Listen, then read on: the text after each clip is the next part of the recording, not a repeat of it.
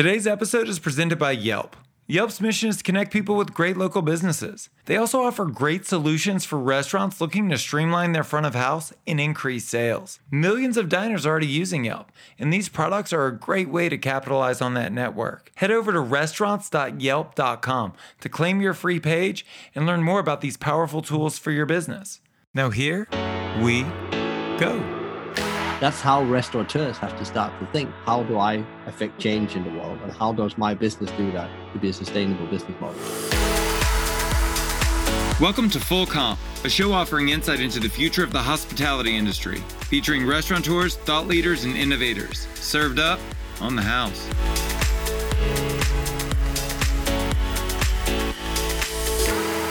The only way we're going to get through this is to get through it together.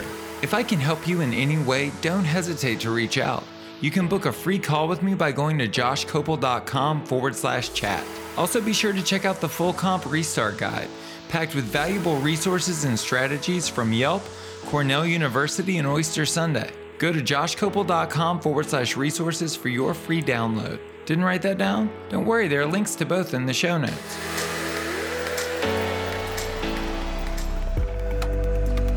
No one could have seen this coming, right? The utter decimation of our industry.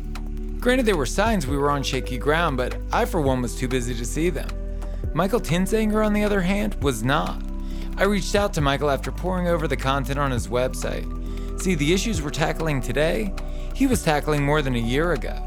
Michael is a hospitality futurist. He can clearly see where we're headed and what we need to do to make sure we get there safely. Today, he and I dive deep into our past present, and the opportunities that lay before us in the future. So I'm doing research for the podcast, and I go to your blog, and dated November 19th, 2019, is an article entitled Digital Hospitality. Before yeah. that, when restaurants become a tech business. Before that, three phases to digital transformation. Um, yeah. You were talking about prior to the pandemic, everything that is happening today and will happen in the future. Um, if I was to describe you to someone else, I would say you're a hospitality futurist. That you're talking today about the stuff that's happening tomorrow, uh, and that future is happening now. Can you walk me through your vision for the future of the industry? How do you see things playing out? How did you see it playing out fourth quarter of 2019, and where do you see it today? Is that the same vision? Wow, that's a, that's some big questions in there, Josh. Uh, but you you will guide me if I I got lose tracks because it's a big question. And uh, but there's no doubt you already said we have a, an industry that's in its knee. It's upside down. The house has been turned on its head, literally. And uh, across the globe, not only in the UK where I am or Europe, you've seen you know you know very famous brands. Closing down. And in the UK, you've seen Jamie Oliver is one of the, the biggest names that's, gone out of business pre-pandemic. I would say it's pre-pandemic, but all this have just accelerated. Uh, companies like Pret, as you also have in the US, Pret a Manger, probably more on, on the East Coast, have also now half the, the size of the business and they're making people redundant. So, you know, players that was there, if you take the branded restaurant, very successful are now suddenly in the middle of yeah, either you know dying out or changing their business model so rapidly. And we would talk. I've, I've been talking about that for a couple of years because we didn't have this. this the, the pandemic didn't bro- bring this. This was already there was already these ill signs. There was already I, I we have used really brutal word. Always signs of cancer in the way we did things in the industry. It was it's an ill industry in many ways, and we talked about it before.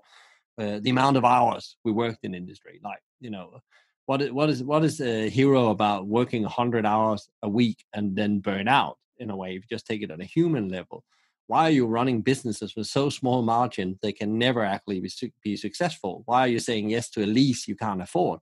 And there was so many things that were so emotional driven and passion driven which is very important in any business but you you can't go too far. It still has to be a business model of work because if you don't make money you can't change the world. You can't do good. You can't do good for people community and the planet and I think any business that is in business today have to fulfill these three things: take care of people, make better communities, and save the planet, because that's our biggest task right now in society.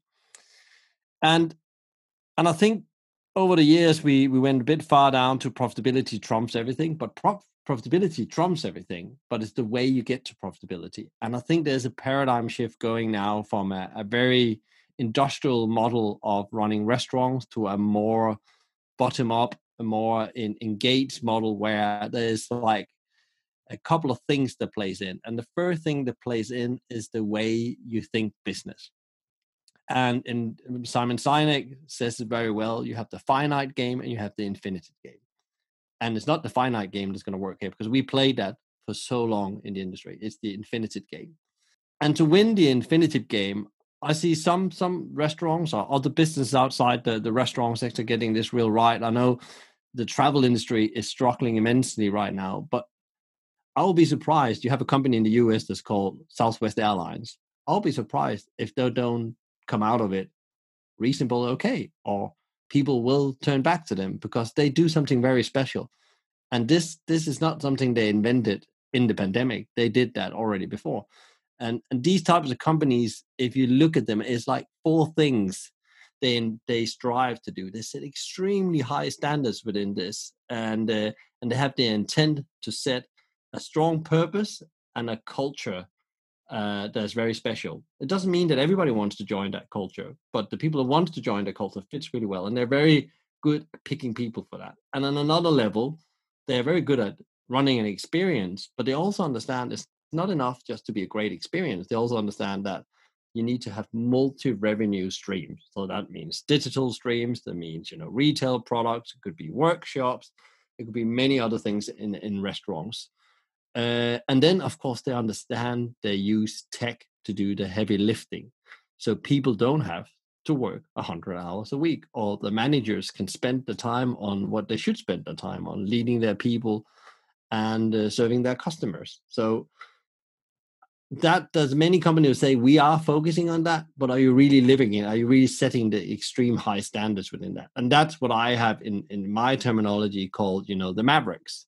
They are recession proof they are pandemic proof they don't have and you will see these companies thrive and survive uh, over the next uh, 12 to 18 months. And it's probably difficult to put names on all of them. It's probably uh, hard to say but you probably already know some of these businesses you maybe know your local business even independent restaurant that have these things and are very good at them we have one here in brighton it's a single sushi restaurant called Moshimo. they understand all those four circles you would say or areas and they love and breathe them every day. They are having a better time now than pre-pandemic. And the same, there's a guy on your podcast called Sean, uh, the barbecue guy uh, from uh, San Diego, just, and I think it's a bit the same going on there. He understands this and he plays it out really well and set extremely high standards. Um, so, so these are the type of business I think to survive, and I think you will you will have an industry that will look very different within the next 12 to 18 months. I almost can't even I think I think you will see some some some of the, the bigger players will be there. There will be a McDonald's, there will be a KFC because they already optimized so much. They are probably more prepared for this than, than anyone else. And then you will see a breed of, of new operators come in because it's going to be allowed to operate out for a wall.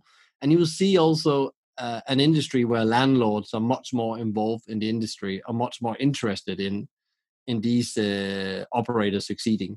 Um, and and then I think you will see that it will be a smaller industry. There'll be less restaurants as well, and that's probably the better for everyone, both from a quality point of view and experience point of view for the customer, but also it's going to be also a better experience as an employee, and they're going to be more profitable. And that, and that's a bit my hope, and that's what I hope to see comes out of this terrible, terrible situation because uh, pandemic is not something you want. You don't want people to die. Uh, you don't want this extreme disruption. But if you have to take the positive out, it's like the opportunity to turn restaurant business model upside down and really make it work for everyone, everyone at the table, the the, the suppliers, the employees, the uh, stakeholders, the shareholders, the communities, the planet. Make sure you build models that take care of the wholeness of things. That's also something called circular economy or donut economy. Think about creating business model that really makes more impact than just profit uh, in in your business because they're not going to survive, and the customer is not going to buy into them and love them. So I don't know if that answered your question, Josh. It did, um, but but it begs a new question, and the new question yeah. is, um, I'm sold, right? Sounds great. I'm ready to move into the future. I want to get a new business model. Um, hmm. But I'm not a business person. Like I own a business, right? But like I just got into this to cook food and serve people. Yeah. And now I have to develop this entire multi level strategy with multiple revenue streams. So, like, even if I'm bought in, how, like, what's next, right? I, the, the podcast ends. It's time for me to go to work. Like, what do I do when I show up? Like, how do you how do you fulfill this vision that you've created? Yeah, it's very interesting um, that uh, we have an industry that's driven a lot. I think I mentioned just before as well, but a lot about passion and and and, and you know, and it, is uh, in, in the end of the day, it's a business and it needs to make money. So it, it's a bit of it's a bit like the analogy I normally use is that mm, you have an airplane and you have this guy. He's had five hours of flying listening. Would you like him to fly that airplane you're going into now? You probably won't do that. And why would you take the keys for a restaurant if you, first of all, you know, you have to have passion for food and people and customer. I agree with that. that that's very important to have that love for that. But if you don't understand how to run a business, why will you take a, such a, a fast moving business and a business where you have to innovate so much and the, the stakes are so high and go and drive that business? That's also very irresponsible. It's like irresponsible to take go up and take a plane with 200 people. You only been training for for five hours. Because you worked in the front of house doesn't mean you're a great operator. You need to train that. You need to work on that. It's a bit like michael jordan didn't become the, the world's best basketball player just by showing up and say well i want to play basketball he set extremely high standards for all areas of his game all the time. And it comes again to when you run a restaurant you need to have extremely high standards for you for your leadership your culture your your business acumen. And then also uh, uh, when I say business acumen, there's there's also the sales skills in within that, but there's also a, an area where I have seen through time, and I've been surprised time on time, the ability to understand financial management, because these are the three areas to build a successful business. So I understand that you know you just want to go and cook, but why would you go and cook and create a, maybe a nightmare of your life and other people's life because you didn't train in the business skills. It's not. I'm not saying it's not possible to go back to do that, but you need to take the learning hat and it's continuous learning. It doesn't stop by going on one course or take one online workshop. It's continuous learning. It's becoming a student of your business. The best people I have worked with through time, and including including uh, operators, independent operators, and and and, and corporate uh, leaders, is they understand there's never a break it's continuous improvement and continue setting higher standards. Um, and I think that's the key thing. And I think we have talked about it before, Josh, where you mentioned you part of a group of entrepreneurs and most of the other people from other industries, they are part of some kind of master program. But restaurateurs or restaurant people, we are not part of any master program or any development program. We just get on with it. We just do it from the gut. And that's the danger. It's the gut that is dangerous. You can run a business on gut. There is algorithm for sexual, successful businesses, and you need to go and mirror those businesses. I mentioned Southwest Airlines. They're not just good at culture; they're extremely good at logistics. They're extremely good at sales. On top of it, they're extremely good at marketing. They're extremely good at customer experience. They're extremely good at finance because they are so narrow to the bone when it comes to the penny. So again i think i think that's the answer that you need you want you need to go on that journey and you need probably when you have the time now when you're not operating your restaurant or not working in the restaurant you should be studying on all the resources there's free resources on the internet and there is a lot of books to read about business just start studying in a way so you can become a better business person because it is a business in the end of the day what are some of your favorite books or favorite books, uh, Good to Great is probably my absolute favorite books. Uh, then we, I know we have a shared passion around Gino Wickman. I think mm-hmm. he would help a lot of smaller operators if you start mm-hmm. reading his books. Uh, traction and thereafter rocket fuel i would say uh, because traction is to understand how to run and operate a business and the rocket fuel is about finding out do i actually have the two top people i need in my team to run a successful business a visionary which often there's a lot of in hospitality, a lot of visionary and passionate people, but you need the integrator that can move the big parts of your business and actually make it a business. They build businesses and teams from the inside out. Um, so those those three books, and there's a lot of others as well, but those three books, think I think they are mandatory to to build a, a, a business for any business leader in the world we live in today. And all their their thinking has not gone out of date. It's so relevant right now because it takes you to a focus. Um, well, and when you say standards, which you've said repeatedly, you're not just talking about values, you're talking about metrics as well. Um, you have a data driven focus, right? And so, what, what are the key performance indicators uh, that you track when you go into a business, and how do you define success? That's a really good question. So, so, so the, the, I always say is face the facts in principle and put the put the pink elephant in the room. You can call it as well, uh, because you're not dealing with the, the the real core issues, the the why, the the the why why why things are not working. Because often you, what we often do in restaurants because we're busy, we just deal with the, the the superficial issue. We don't go to the bottom of it and really understand where it comes from, and that's from from looking at your numbers. So one of the one numbers I uh, tend to look on, and it's going to be boring. A lot of people say that it's cash flow, but it's daily cash flow. How do you monitor your daily cash flow? And especially in these times, it can not be more relevant than ever that you know what's going in and out. But actually, also you can predict your cash flow, and there's a lot of great technology to help you with that today, together with accounting systems, and that's getting more and more automated as well. So if like sitting and filling up out spreadsheet is not something you dream about doing, this can be automated as well. So, so the cash is king and uh, profit is vanity because you can look like you made profit, but you have no cash in the bank. Where are you then? Because you can't move forward without cash. That's the fuel. Then, then if I went into a business and had to put it, I also would look at, you know, I will try to understand what really make this business tick because there's every restaurant there's different things that can tick. It could be something in the customer experience. You need to understand that customer and employee journey.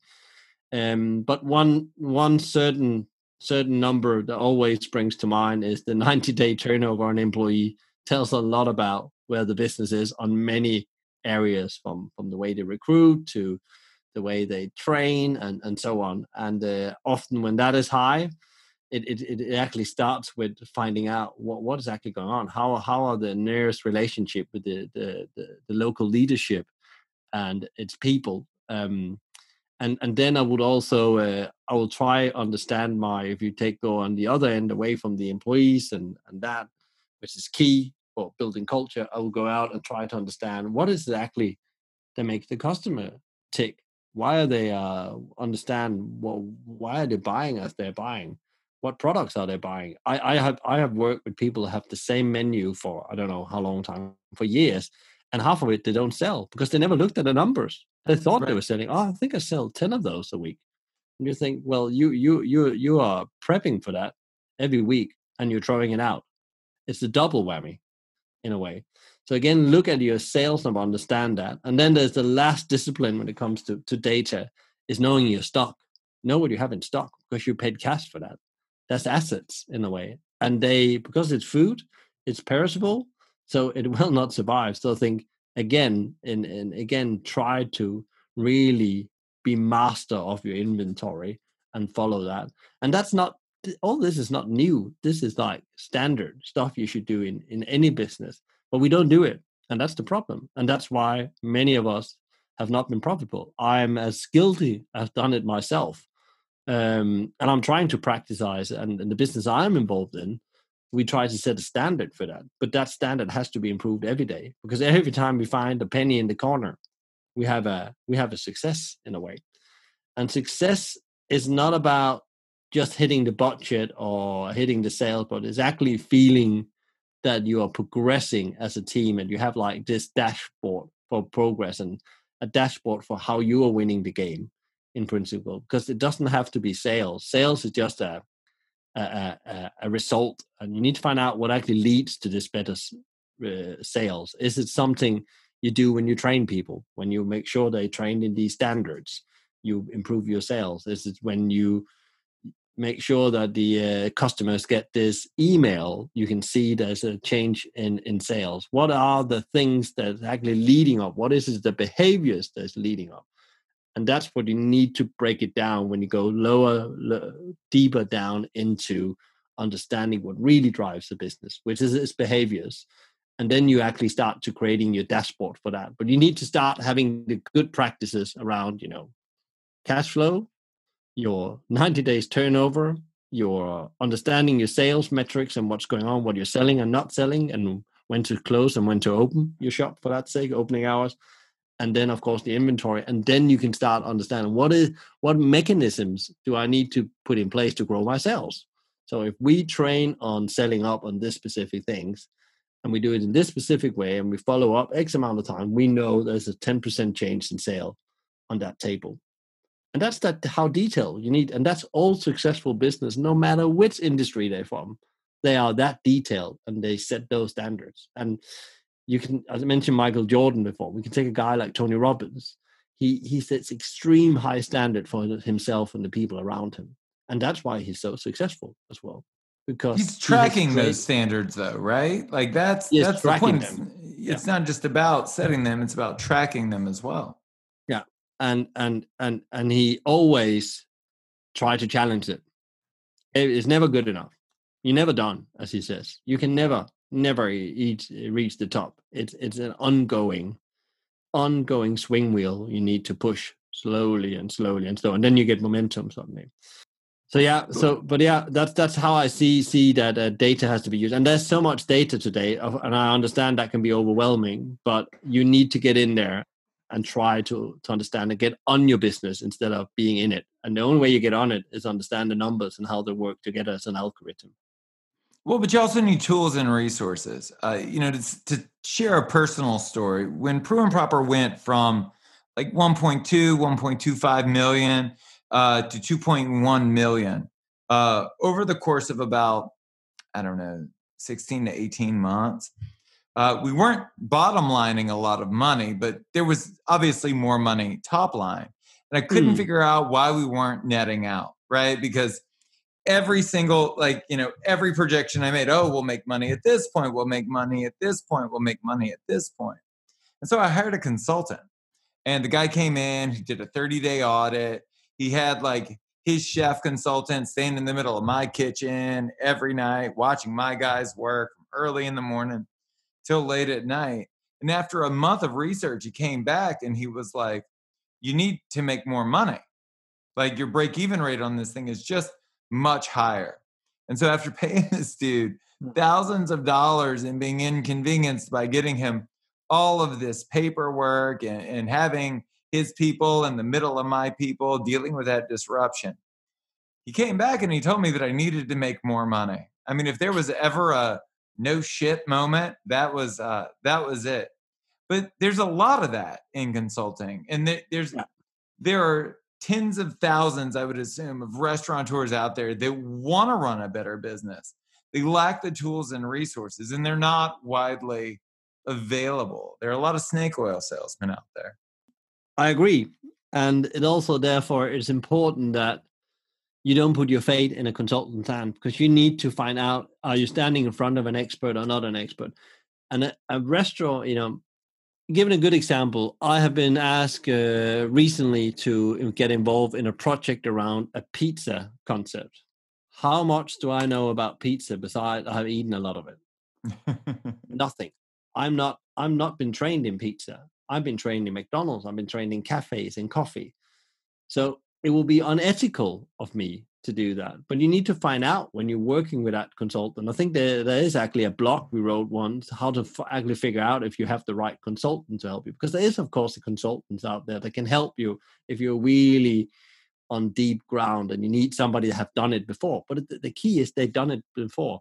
And my question have always been, you know, you know, first of all, have you actually worked in this type of business or business model, cuisine or pizza, Mexican, QSR, whatever. It's fine dining. I was the same with fine dining. I couldn't yeah, I couldn't advise. And how you know more about fine dining? I do. I, I can't tell you that. Oh well, every business is every business. But I think in hospitality, if you have a consultant, you need to find somebody, and they had to be successful in that business as well. There has to be some proof, and you just ask for that. Yes. What can you give me some references or example of how you were successful with that? And also, an expert doesn't come telling you what you were told by you need to make more money because you knew that before he arrived. He comes and says, okay, what I've observed is uh, there's some gaps here in your business. This is what we analyze. These are the three things we need to do together. I will help you implement it. If I can't implement them and we will not make that change, you don't have to pay me because, well, you're not an expert, are you? Then you're just somebody that can create some nice slides and papers. And I think I think also those days are gone where there's going to be a lot of money for consultancy. And I think I think also as operators, I think you really want to go and get those skills yourself and try to understand how to analyze your business yourself. Because I think you you can be, you know, there's a lot of oil and oil and snakes people and car sales peoples out there uh, trying to help you, you know, build your business. I'm not saying all of them are bad, but I'm just saying be careful what do you and I think I think the key thing is that you know go and learn something about what it is that you need to be on top of in your business. What are the the 16 or 18 systems you need to to uh, to master to have a successful restaurant business? And uh, give an example of a resource uh, i think there's there's reasonable strong and very good for independent is the uh, restaurant owner restaurantowner.com it's definitely a good starting point when you're starting out to get some more information. As you grow in that that will probably be obsolete and you need to go and do something else.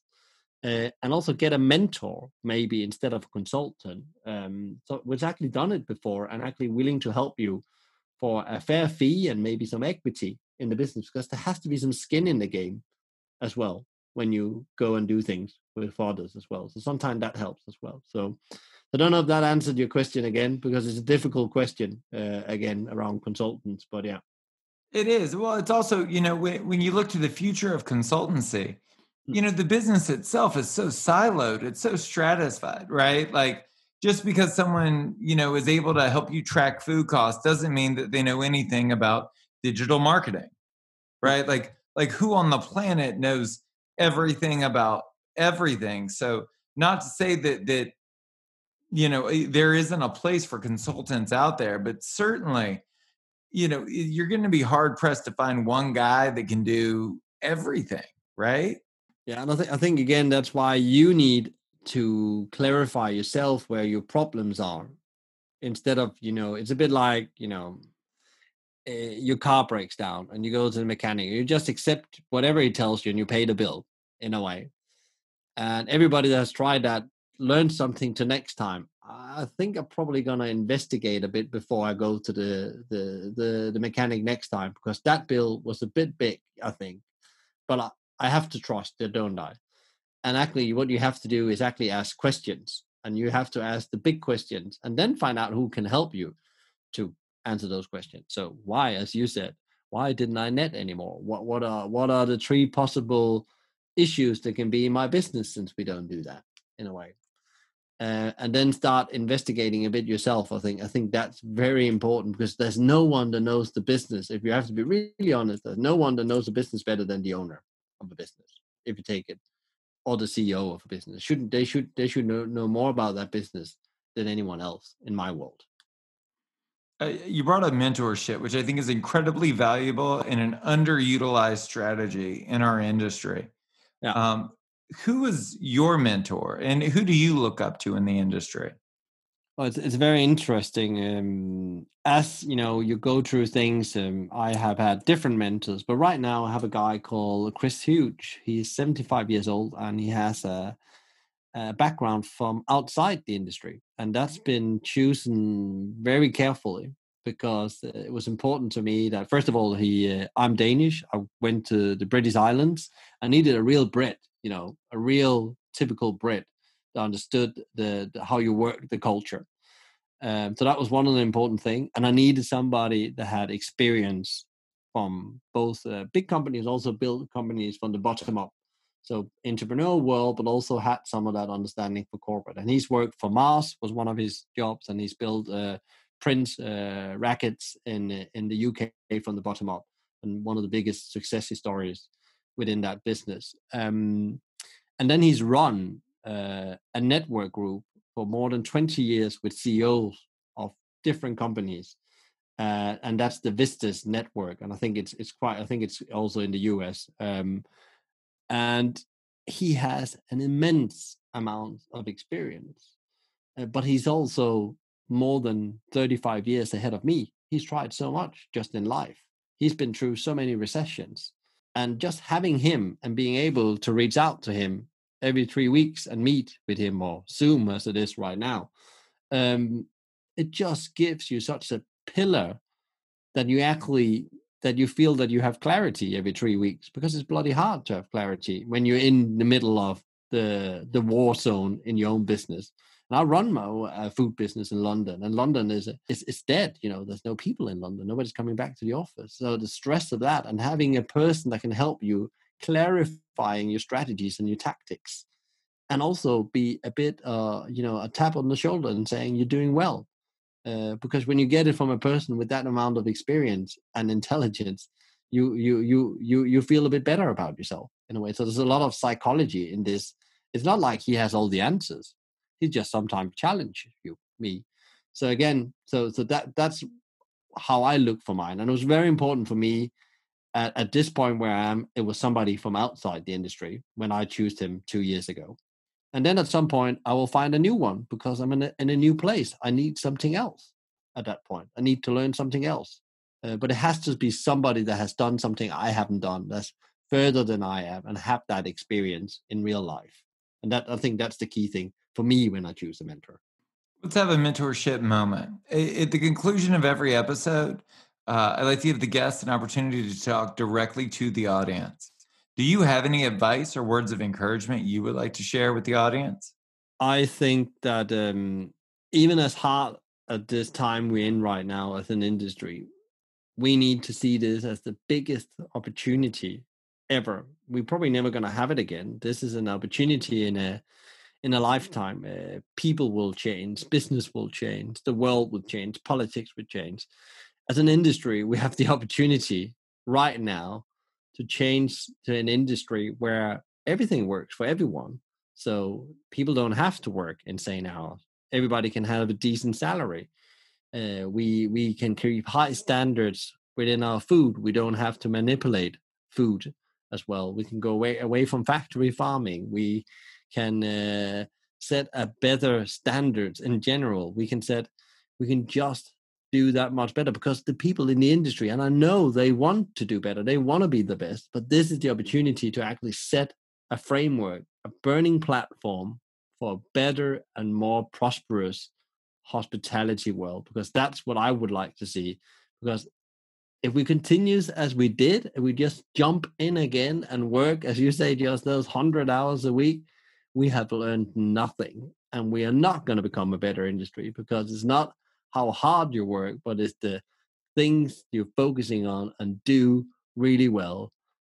Do thing one thing really well. So my message to people is use this opportunity to really be you know the change you want to see in the industry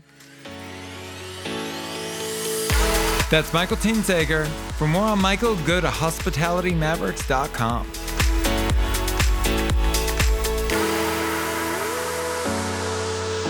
If you want to tell us your story, hear previous episodes, check out our video content, or read our weekly blog, go to joshkopel.com. That's J O S H K O P E L.com. Thank you so much for listening to the show. You can subscribe wherever you get your podcasts. And while you're there, please leave us a review. A special thanks to Yelp for helping us spread the word to the whole hospitality community. I'm Josh Kopel. You've been listening to Full Comp.